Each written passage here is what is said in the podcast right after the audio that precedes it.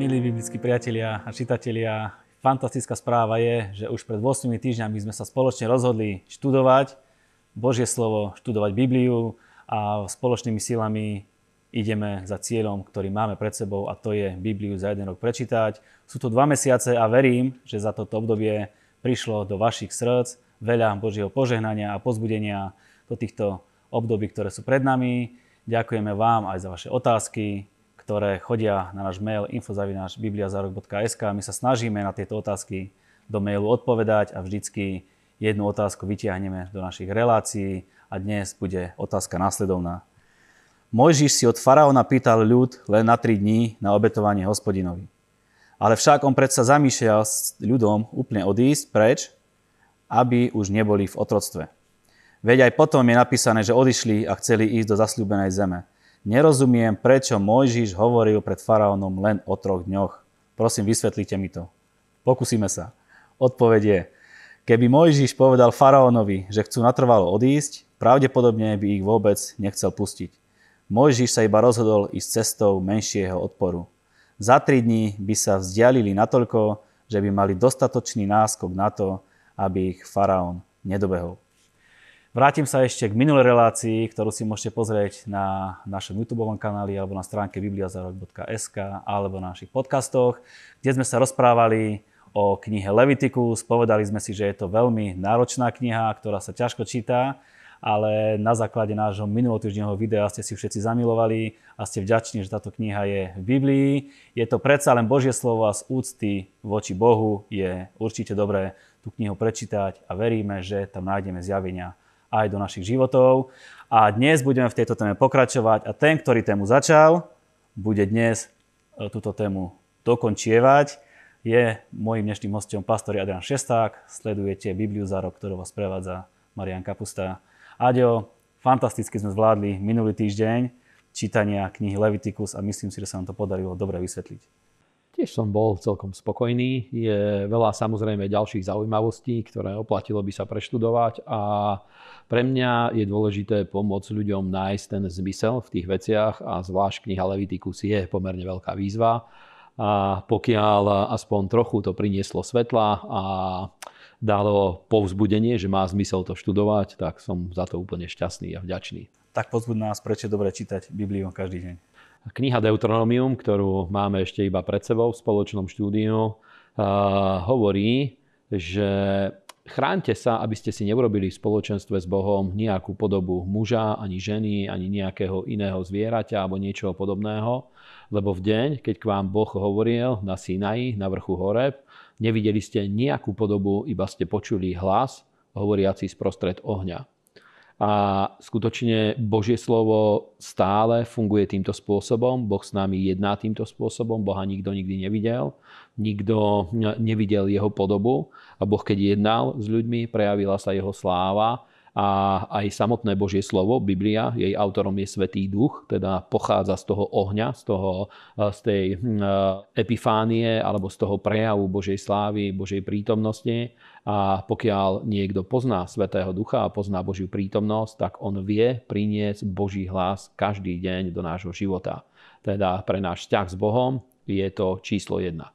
Nachádzame sa v tretej Možišovej knihe. Prosím ťa, povedz nám skratke, čo, nás, čo sme si už čítali od prvej Možišovej po tretiu, taký príbeh v jednej vete. Prvá Možišová kniha, tak ako sa volá, Genesis, stvorenie, hovorí o pôvode veci, o počiatku stvorenie alebo počiatok, o počiatku ľudí, o tom, ako sa vyvinul dnešný svet, o udalostiach pred potopou a o udalostiach po potope, pretože zárodky dnešného sveta sú po potope. Tam sa zrodilo to, čo dneska je, ten svet, ako funguje, svetský systém. Samozrejme v určitej miere sa vyvinul a určité veci sa zmenili, ale nie až tak veľmi, pokiaľ čitatelia poznajú históriu.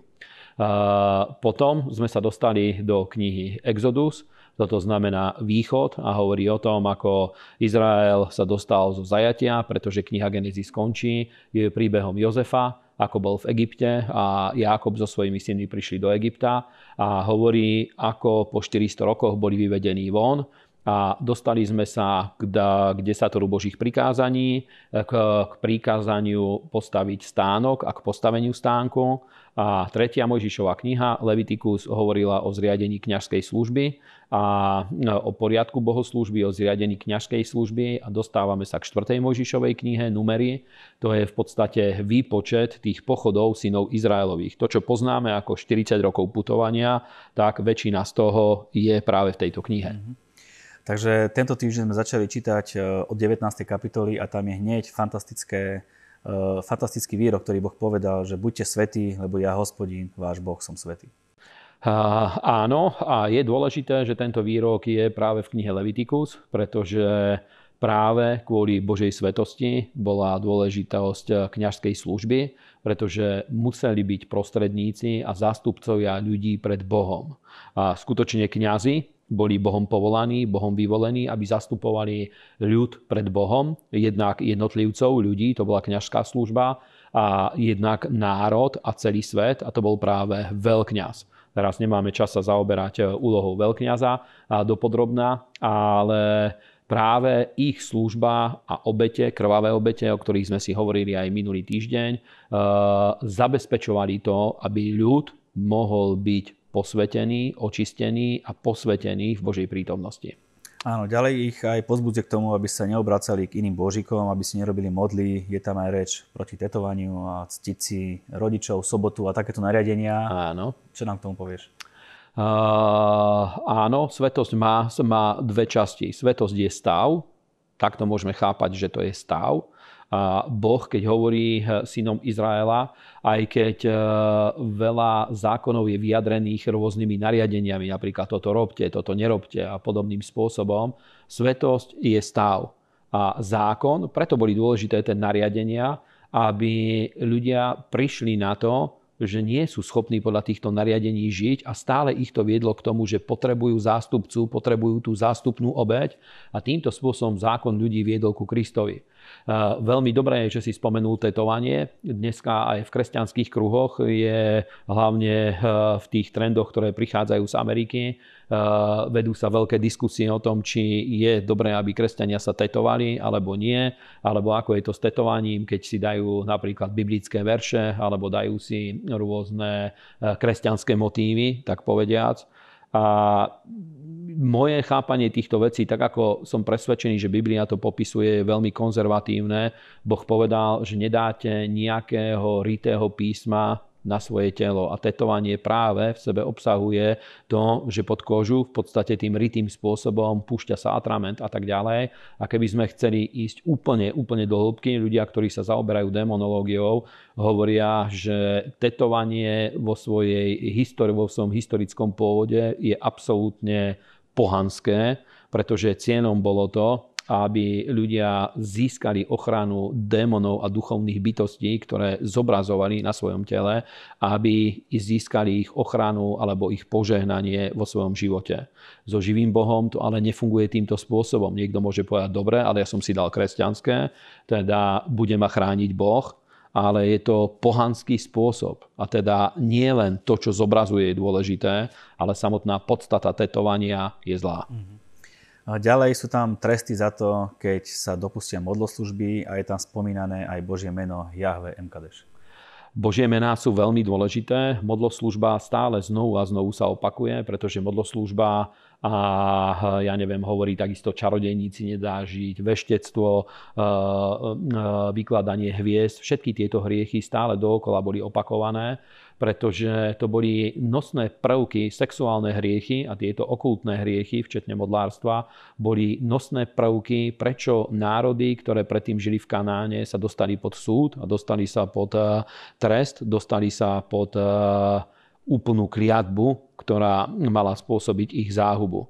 Preto Boh to znovu a znovu opakoval a to Božie meno eh, JHVH MKDŠ je veľmi dôležité. Božie mená celkovo sú dôležité a poznáme ich viacero. Väčšinou sa hovorí o siedmých zmluvných menách. Ja našiel som ich v starej zmluve asi 13, ale tým nehovorím, že mám väčšie zjavenie ako tí, ktorí hovoria o 7. Ja som ich len tak napočítal. A e, napríklad v knihe Exodus už sú dve. V prvej Možišovej môžeme už tam začať. Tam je JHVH Jire, ktoré, zjavenie, ktoré mal Abraham o tom, že Boh je zaopatriteľ. E, v knihe Exodus boli dve to bolo JHVH Rafa, Boh zjavil seba ako lekára, uzdraviteľa.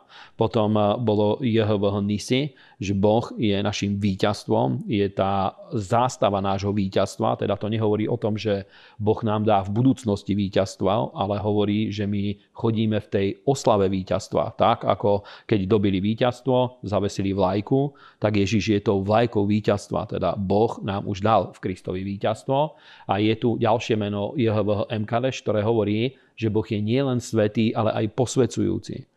Teda keď my žijeme v spoločenstve s Bohom, máme spoločenstvo s ním, jeho svetosť sa prenáša do nášho života a Boh nás posvecuje, aby sme vedeli žiť svetý život. Oddelený uprostred tohto sveta, uprostred hriechov, rôznych názorových prúdov a tak ďalej, uprostred kultúry, vzdelanostných prúdov, aby my sme vedeli ostávať svetý pre hospodina.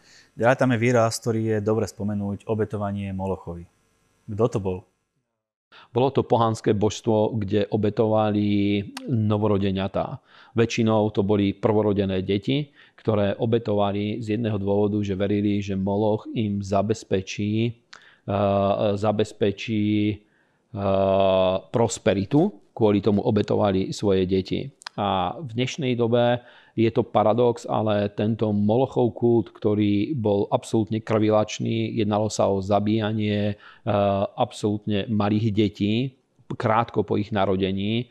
Mne osobne toto najviac pripomína v dnešnej dobe interrupcia. Je to z môjho pohľadu, tak ako rozumiem týmto veciam, je to pokračovanie tohto hriechu, kvôli ktorému bola ťažká kliatba na kanánskych národoch a videli sme aj veľa ľudí, ktorí boli oslobodení pod kliatby, spod kliatby práve eh, preto, že uverili v Ježiša a predtým prekonali eh, interrupciu. Boh ich z toho oslobodil, ich svedomie, ich životy a tak ďalej.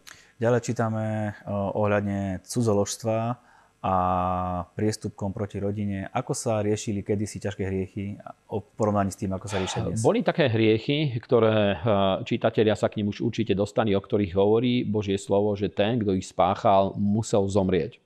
A aj nová zmluva, nemáme často vysvetľovať, ale aj nová zmluva spomína hriechy na smrť a hriechy, ktoré nie sú na smrť. Teda je každý hriech, privedie ľudí na súd pred Bohom a je, je neprávosťou, ale sú hriechy, ktoré majú o mnoho ťažší dopad a sú hriechy, ktoré majú ľahší dopad eh, na životy ľudí, na ich osud a tak ďalej. A eh, tie najťažšie hriechy, ktoré máš na mysli, ktoré spomínáš, Biblia hovorí, že museli skončiť smrťou z jedného dôvodu, pretože to sú hriechy, pri ktorých ľudia sa už demonizujú a demonizovala by sa celá spoločnosť.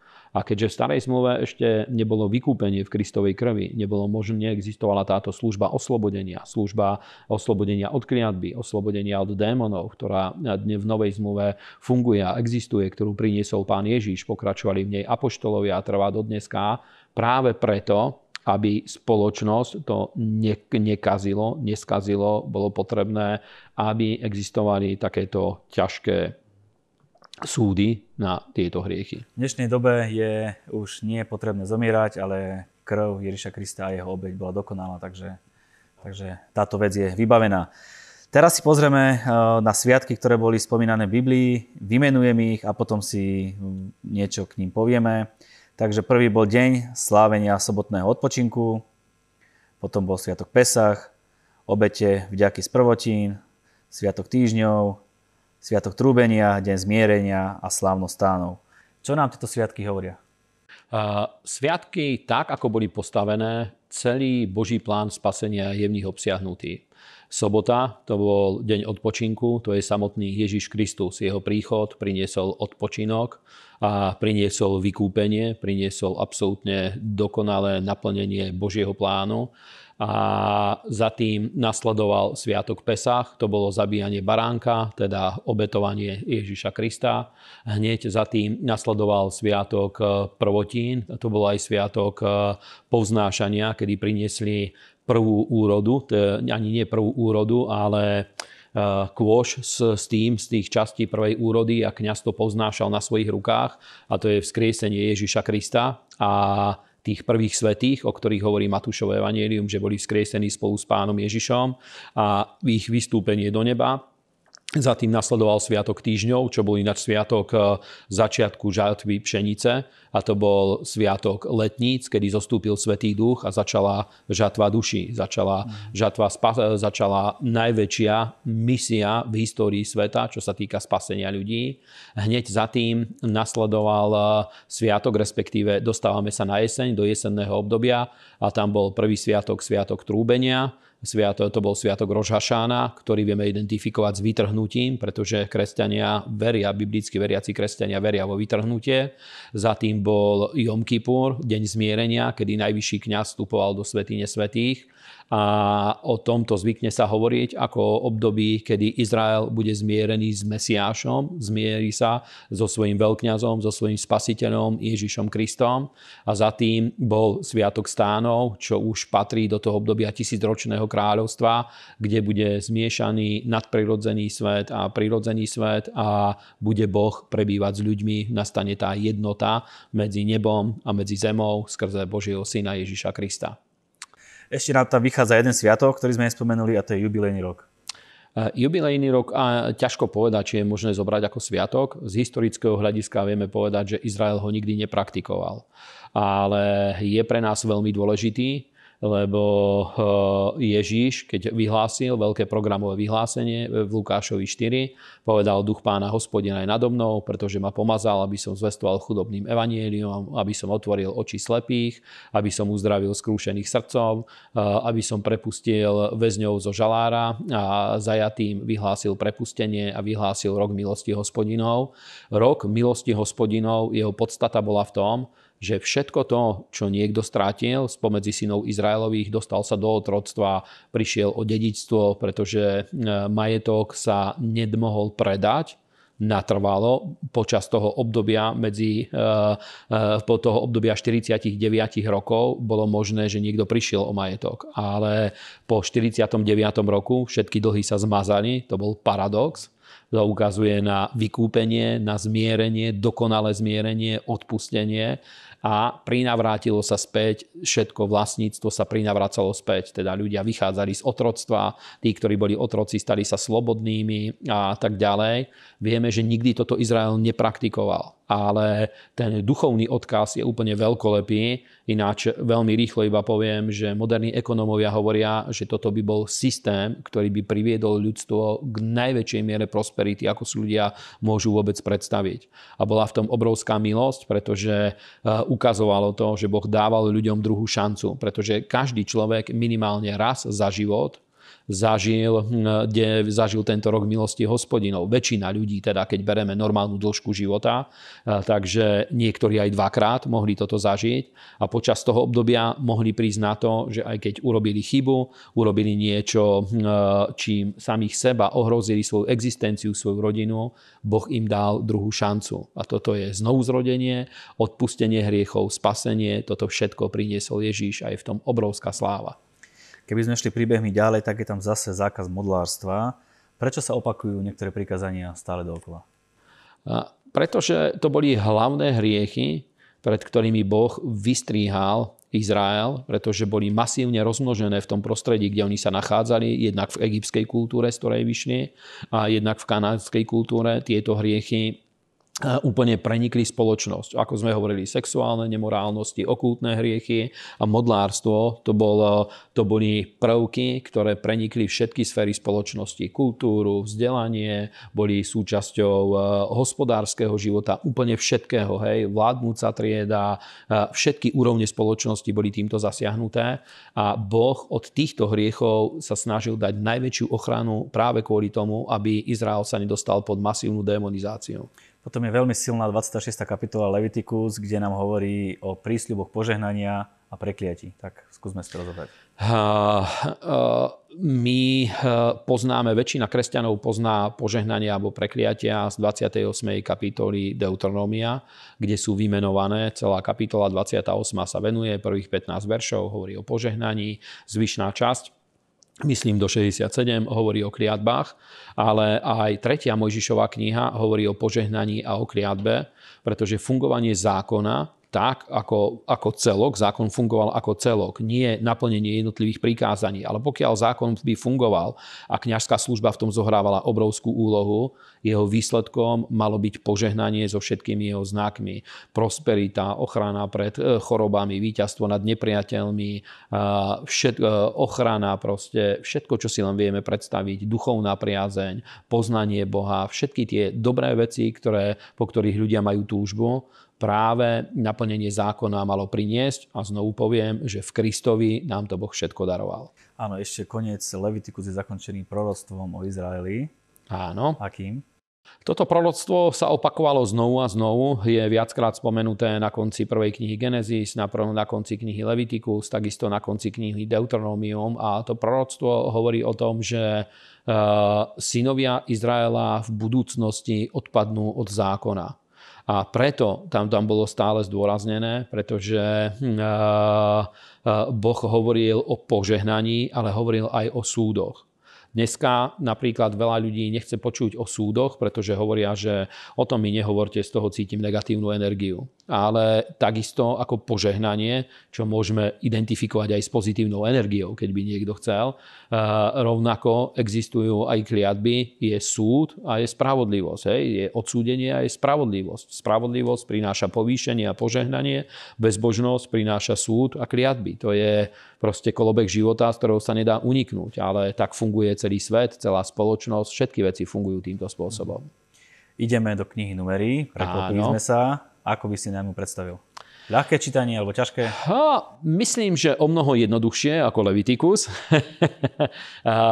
väčšina tých najsilnejších príbehov, ktoré poznáme z toho obdobia synov Izraelových na púšti, okrem 10 e, egyptských rán a samotného východu z Egypta, tak väčšina tých najvzrušujúcejších príbehov je práve v knihe Numery spomínaných. Mhm.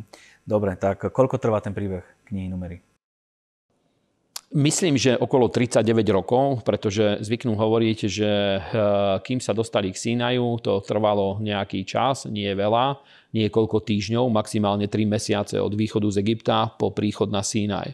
Tam sa odozdalo, odo, prebehlo odozdanie zákona, začalo to desatorom, ale v podstate e, dlhé časti zákona, nariadenie postavenia stánku, to všetko prebehlo na tom mieste, plus zriadenie kňažskej služby, pretože keď stánok priniesol Božiu prítomnosť, aj minule sme to spomenuli, bolo treba, aby bolo, boli pokryté hriechy, aby Božia prítomnosť nesúdila, pretože Boh žehná, je, aj, je v prvom rade ten, ktorý zachraňuje a žehná, je to Božia prírodzenosť, ale zároveň neprávosť a hriech musia byť potrestané, preto Boh sa dostal aj do úlohy sudcu, takže musela byť zriadená kňažská služba. Keď toto bolo, začali tie pochody, ktoré pokračovali ďalej a práve kniha Numery o tomto hovorí, až po príchode na vrch Nebo, v podstate až na Moábske vrchy, kde sa dostali, kde zomrel aj Mojžiš a tak ďalej. Vieme, že Izraelci spočítali bojaschopných mužov, a vidíme tam ako keby taký základ formovania armády. Uh, áno, bolo ich viac ako 600 tisíc mužov, bojaschopných mužov. Pozor, bojaschopných mužov. Presne 603 555. Áno, úplne presne, ako hovoríš. Na, do posledného vojaka presne si to spočítal.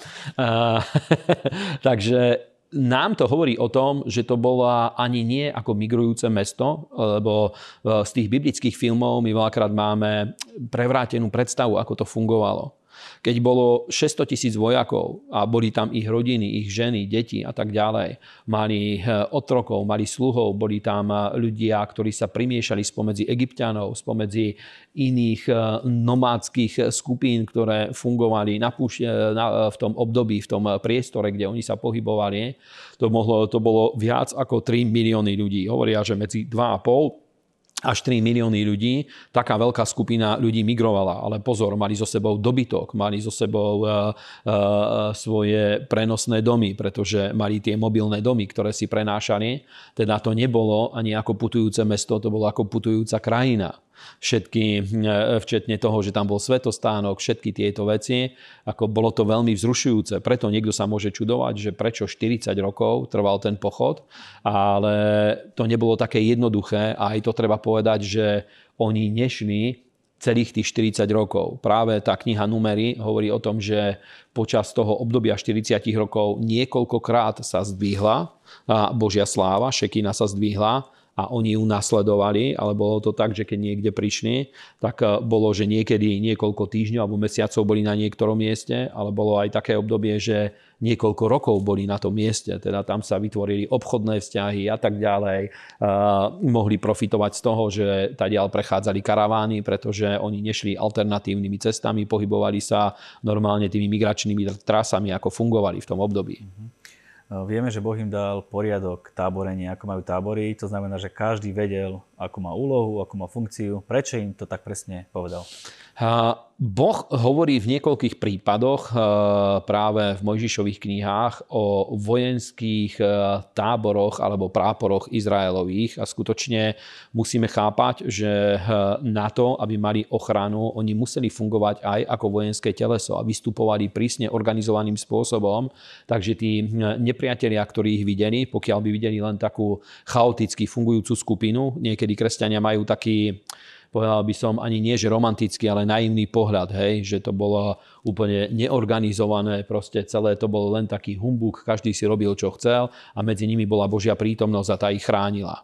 Samozrejme, že Božia prítomnosť ich chránila a tak ďalej, ale práve keď toto si prečítame, vidíme, vidíme že tam fungovala vysoká miera organizácie. Napríklad Jetro v druhej Mojžišovej knihe, keď dal Mojžišovi radu, tak hovorí, aby Mojžiš ustanovil tisícníkov, stotníkov, ešte aj desiatníkov. Hej? Teda spoločnosť bola prísne organizovaná už aj kvôli tomu pochodu, kvôli tomu, že žiny v prostredí, kde nemohli si dovoliť to, že vznikli, aj, aj tak vznikli nepredvídané situácie, ale aby ich eliminovali, všetko muselo byť prísne organizované. Ani nie, že prísne teraz policajným spôsobom, ale prísne v tom zmysle, že muselo to mať svoj poriadok, aby tam existovala funkčnosť, každý aby vedel, čo má robiť a tak ďalej.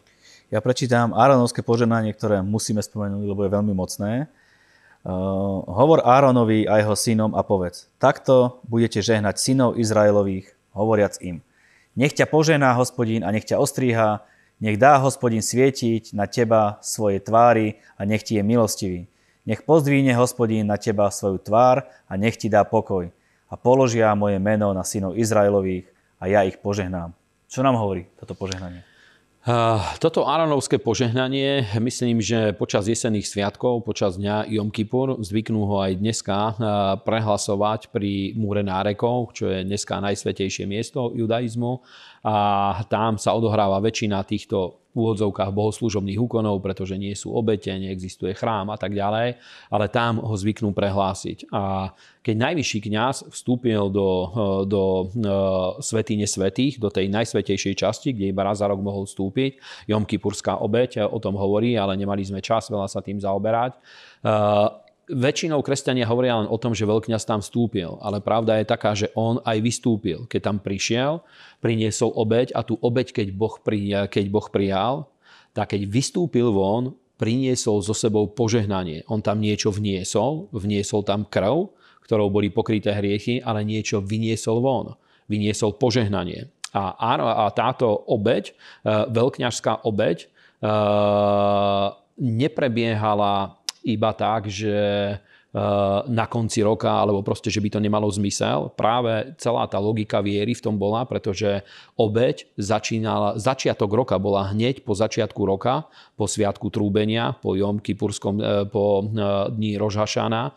Prišiel niekoľko dní, asi týždeň alebo 10 dní odvtedy bol tento Jom Kipurský deň, kedy prebehla Jom Kipurská obeď a to zabezpečilo požehnanie pre celý nasledujúci rok. Teda veľkňaz niečo vyniesol. A keď vyšiel von, tú slávu, pomazanie, Božiu prítomnosť, ktorú priniesol Božiu priazeň, tu uvoľnil tým požehnaním, ktoré Áronovskí kňazi prehlasovali nad synmi Izraela. Ešte je tam spomínané jedno meno, Azázel. Kto to bol? To je súčasť Áronovskej obete, Jomkipurskej obete, ktorú prinášal najvyšší kňaz čo je celkom paradox, pretože tá Jomkypurská obeď je takisto predobrazom obeti Ježíša Krista.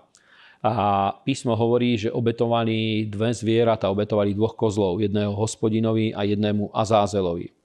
Azázel podľa všeobecne dostupných informácií bol púštny démon a predstavoval pre nás diabla, pretože vykúpenie muselo mať dve roviny, o čom tiež sa vedú rôzne diskusie aj medzi bádateľmi Biblie. Sú ľudia, ktorým, eh, ktorí to nevedia pochopiť, že by to tak malo byť, ale Jom Kipurská obeď veľmi jednoducho o tom hovorí, že výkupné muselo ísť zmierenie voči Bohu, aby eh, ľudia nedostali sa pod súd, ale zároveň, keďže kvôli hriechom dostali sa do diablovho otroctva, aj z diablovej ruky ich musel niekto vykúpiť, tam nestačilo iba odpustenie hriechov u Boha, že automaticky by nastalo vykúpenie aj z diablových rúk.